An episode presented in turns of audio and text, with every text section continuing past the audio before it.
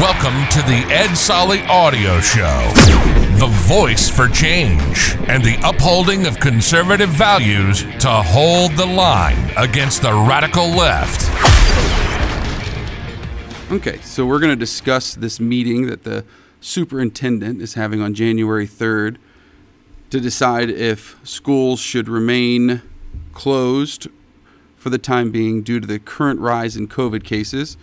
Uh, there seems to be some sort of a staffing shortage that may be happening. I'm not quite sure. Uh, we'll talk about the not quite sure here in a minute, but the school board uh, members that I've been able to speak with have assured me that they all want face to face. They're pushing for face to face, but ultimately, this is Dr. Bearden's decision because that's what the superintendent is in place to do. Uh, the big issue that I really have is the communication behind this whole system.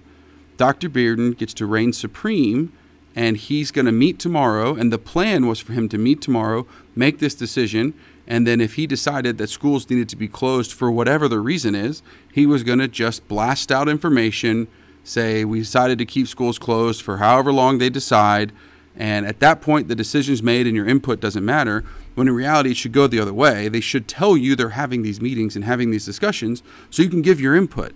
There's certain amount of public pressure that absolutely sways the way these decisions are made because when there's no public pressure, they might make a wide sweeping decision, such as close all schools in Forsyth County, even though three quarters of them could be staffed to open, or close half the schools, or whatever the decision would ultimately be. Your opinion absolutely influences the way they operate. Or if they want to operate a half and half, where half come in and half don't come in.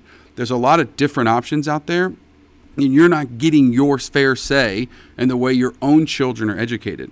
There's not any kind of plan. Is he just flying by the seat of his pants? Does he have some kind of a plan? If he does, what is the plan? What's the number that would drive closing schools? Could you imagine five years ago an entire county school system just closing? You getting the email on a Tuesday that, sorry, you can't come back tomorrow, we're closed Hope you can figure out what to do with your kids. We cannot let this become the new normal. This can't be what we accept as Americans as the way our children are being raised. This institution of school is something that most parents rely on on a regular basis to go to work. And I know that school systems aren't babysitters, but the school system set it up this way. They pass laws that make you send your kids to school, and then they get mad when they rip the rug out from under you and you say, well, hey, what am I supposed to do with my kids? There's nowhere for me to put them. So the only thing we can do is you have to keep your communication and pressure on Dr. Bearden, and then we need to come up with a way to insert competition into the school arena. The focus should be on education of the public, not just public education.